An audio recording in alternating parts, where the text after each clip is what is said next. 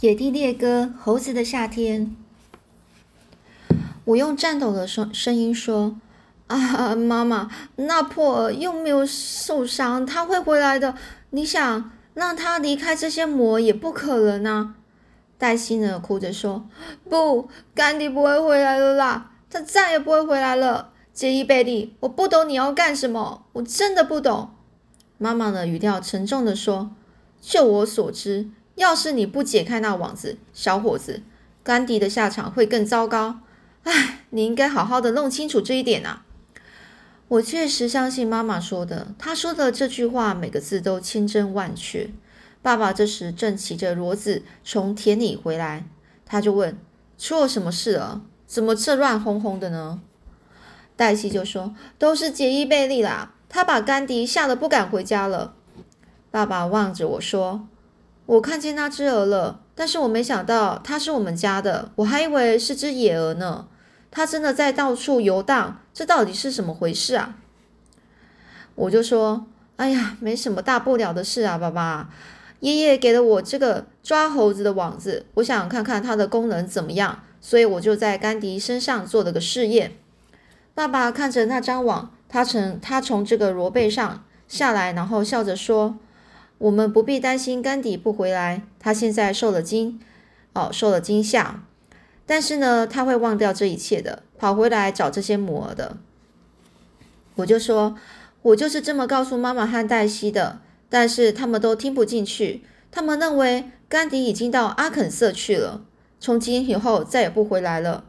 阿肯色州就是那个另外一个州，另外一个美国的地名哦。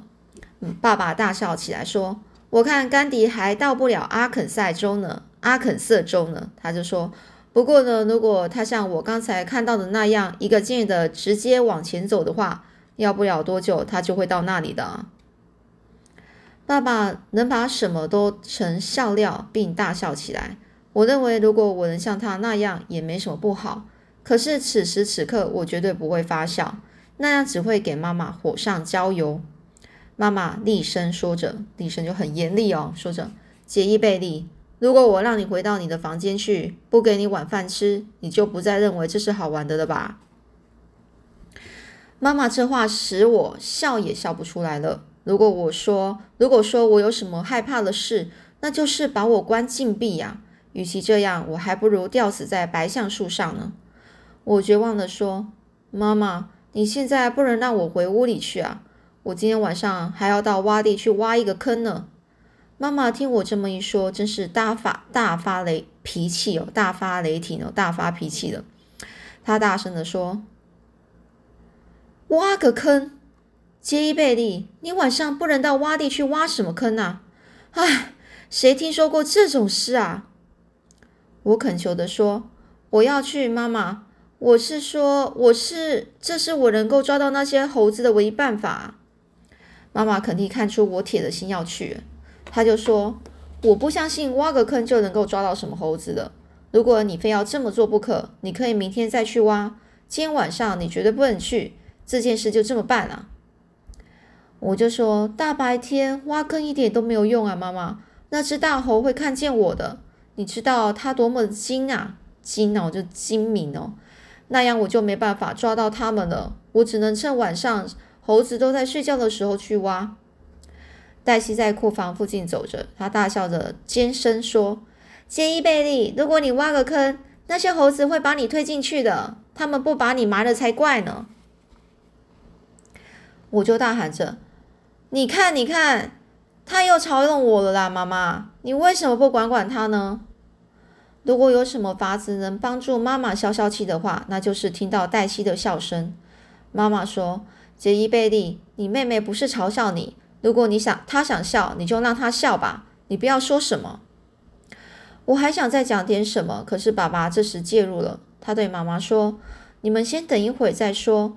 我看你们女人家把话题扯得太远了一点。一个男孩子要去抓几只猴子，没有什么不对啊。挖坑是怎么回事啊？”我就把爷爷设计的捕猴计划说了一遍。爸爸就从我手里把网子拿过去看了一下，然后他就问我说：“这两个环和这个细绳是干什么用的？”我就说：“爸爸，网子就是靠它们起作用的。你拉黄色黄黄色的环，这个网子呢就张开；拉蓝色的环，网就合上。爸爸呢就拉了一下黄色的环，然后又拉蓝色的环。我看到他脸上露出满意的神色，他就问：“哎，我看你这次算是有好了有好了工具的，有好工具了。你用它去抓甘迪，遇到了什么困难了吗？”我就说：“没有，爸爸，没有等甘迪弄清楚发生什么事的时候，我已经把他抓住了。我想这网网子呢，正是抓那些猴子最合适的工具了。你看呢？”爸爸一直在拉那两个环，并观察着网子的一张一合。他说：“依我看，如果你用它能够抓到鹅，那肯定就能抓到猴子。我跟你说，现在我们先去吃晚饭，然后我会和你一起一起到洼地去帮你挖坑。”妈妈气得脸鼓鼓的，她看着爸爸，似乎不相信自己的耳朵。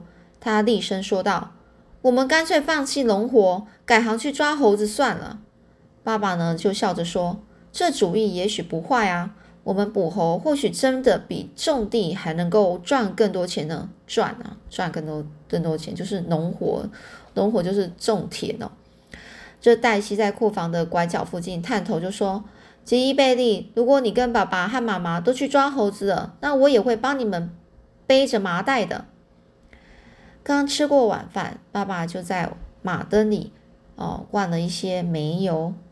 我到放工具的小屋，拿了一把鹤嘴锄，哦，鹤嘴锄锄子和铲子。爸爸说：“带上斧头吧，说不定会用得着呢。挖坑时可能会碰上树根。”我们离开家的时候，妈妈和黛西走了出来，他们在门廊里看着我们上的路。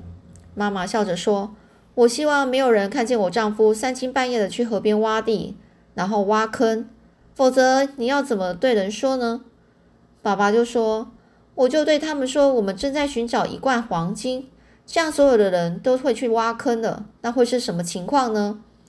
黛西高兴的尖声尖声的嚷嚷着：“吉伊贝利，你最好小心点！如果你把那些猴子弄醒了，他们不但会发疯，而且会把你轰出来的。”我本来想回敬黛西几句，但是考虑到这时妈妈心情非常好。我最好还是静静的离开。于是呢，我一直往前走，好像根本没听到黛西说了什么。罗迪以为我们要去抓什么鼹鼠，他呢很想跟去。他走过来看着我，汪汪的叫叫着，快把我的耳膜给震裂了。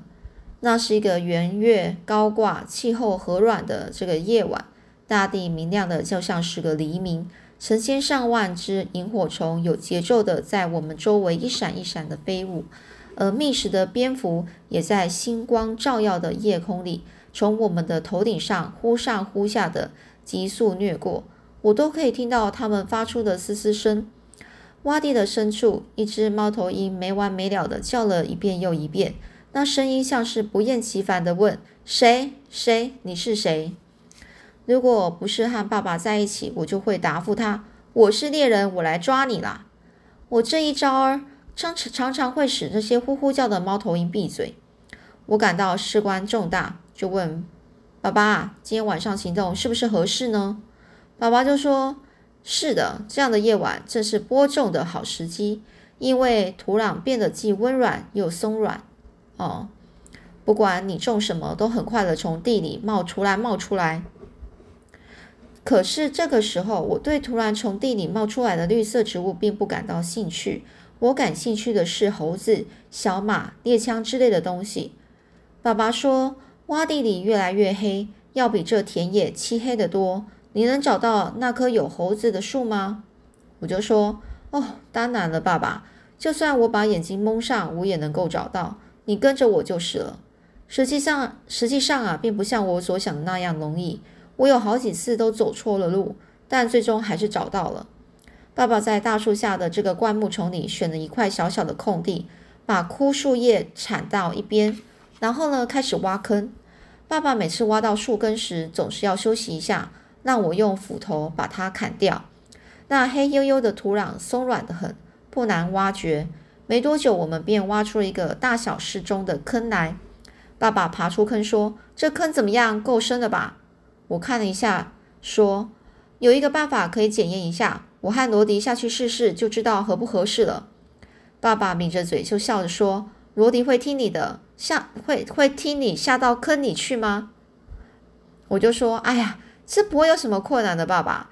罗迪会按我要求的去做所有事，只有一件事例外，那就是帮我去捅这个黄黄蜂窝。这事他说什么也不肯。”爸爸仍旧抿着嘴笑着说：“哦，你可不能为这事过分责备他。”我呢就跳下坑去，并招呼罗迪过来。我就说：“下来，伙计，你下来试试吧。我们可能在这里待上很长的时间呢。”过去在罗迪不知道该怎么做的时候，我曾教他做过好多他从来没做过的事。而此刻呢，他正站在这个坑边往下盯着我，急躁不安的呜呜叫起来。后来他绕过坑，跑到另一边去看我。我在黑暗中听到爸爸在发笑，我就说：“哎，罗迪，你怎么搞的？你不会被这个小坑吓破胆吧？你在这片洼地里，不是每个洞都闻过吗？现在你是怎么啦？快来吧！”罗迪哼了哼几声，一副准备要跳到冰冷的这个河水里游泳一样。他肚子贴贴着这个地皮，一下子就滑落进坑里，然后坐在我身边。我轻轻地拍着他的头说：“我很抱歉，伙计，我知道我把你弄糊涂了。但岛上等到早上，你就会明白这是怎么回事了。”我从坑里爬出来时说：“爷爷说应该用一些灌木盖着这个坑顶，让那些猴子不能从树顶上看到我。”爸爸就说：“那这这没什么难的啊。”然后呢，拿出随身携带的小刀，爸爸开始割灌木。我呢就把它们弄到坑边，铺在坑顶上。想到那只百元猴是那么机灵，我又用铲子呢把刚从坑里挖出来的新土皮，呃扯扯开。我们小心翼翼的就做完了这一切之后，爸爸举起马灯，我们好好的欣赏一下我们的杰作。爸爸就说：“不管那些猴子多么机灵，他们绝不会发现这个坑的。嘿，如果我不知道坑在这。”我大概也会掉进去。此时此刻，就是非洲那些捕猎高手也不会比我更有自信了。我就说：“爸爸，我想这次一定真的会逮到那些猴子，真的。”爸爸就说：“我也这样想。你打算早上什么时候来这里呢？”我就说：“太阳出来之前。”爸爸，爸爸就说：“这样的话，我们最好回家去，你还可以睡，再睡一下。”我沉浸在抓猴子的狂乐之中，甚至觉得自己可以整夜都不睡。其实我并不了解晚间睡觉有什么好处，不过疲倦毕竟还是战胜了主观意意愿。我不但睡着了，而且连有关猴子的梦一个都没做。爸爸摇醒我时，我还睁不开眼睛。爸爸说：“起床吧，天快亮了，那些猴子快醒了。”我穿衣的时候，听到了瓶瓶罐罐的碰击声音。我以为是爸爸在厨房里忙什么，可是等我走进去，才看到原来是妈妈在准备早餐。我一边往洗脸盆里灌水，一边说：“哦，妈妈，你不必这么早就起来，为什么不多躺一会儿呢？好好休息一下嘛。中午之前我不用吃什么的。”妈妈就说：“你空着肚子是抓不到猴子的，而且并不是说你做完这抓猴子的蠢事之前，我什么事都不愿意帮你做。”而且呢，并不是说你在哦，就是说，不不是说你做在做完这抓猴子的蠢事之前，我什么事都不愿意帮你做，也就是说他都还是会帮他做一些事哦。我没有等到爸妈早早的就吃完早餐，动手把抓猴子的用具收拾好，我匆忙的就呃匆忙的到这个地窖拿了一些苹果，又到了仓库房呢去拿了一个黄麻袋。然后我一边喊罗迪，一边捡起网子，急急忙忙的出门了。我走了差不多一半路时，哦，遇见老公鹅甘迪正大摇大摆的往家里走去。他的羽毛全部被弄乱了，从头从头到尾沾满了泥污。他看起来疲惫不堪，走起路来没有比甲鱼爬得快多少。我就看着他走过去时，我就说：“甘迪老弟，你肯定是受了一整夜的煎熬。”看来那些野儿把你咬得真够惨啊！甘迪盯着我的网子，厌恶的叫了一声，便摇摇摆摆的就往一边走去，压根也不愿意和我打交道。罗迪呢？哦，看到甘迪这么失魂落魄的走着，认为这是在给他点厉害的好机会，他呢就猛踹过去，对他狂狂吠了起来。甘迪根本无心恋战，一边拍打翅膀，一边呱呱的狂叫着，匆匆奔向家里。罗迪紧追在后，终于得逞，咬了几口他尾巴上的羽毛。我就说：“哎，罗迪，回来！那傻，让那个傻瓜走吧，我们还有更重要的事要做呢，没时间和那只鹅胡闹了。”我走到我和爸爸挖的那个坑时，差不多是日出的时候了。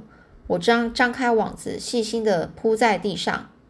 我然后呢，再把杆子和这个塞入呃各环哦，塞入各环呢，放置在坑边哦，就把它那个长长的杆子还有那个环呢，就放在坑边。接着呢，我就用叶子和枯草把这个长杆还有环呢。和这个网子都遮盖起来。这些都做完之后，我把三个大苹果放在已经隐蔽好的网子的中间。我对这个隐藏的网子的技巧啊，非常的满意。我就说罗迪，我还不太懂怎么用这种办法诱捕猴子。不过你得承认，这个网子确实是长的不错啊。尽管对我做的有些事不能够理解，但不管怎么样，罗迪还是像往常一样。做出了反应，他摇了摇尾巴，显得非常高兴。我呢，就拿起麻袋说：“来吧，伙计，那我们到坑里去，等着猴子自投罗罗网吧。”好啦，那我们下下次呢，我们再啊继续说，到底这个计划有没有成功呢？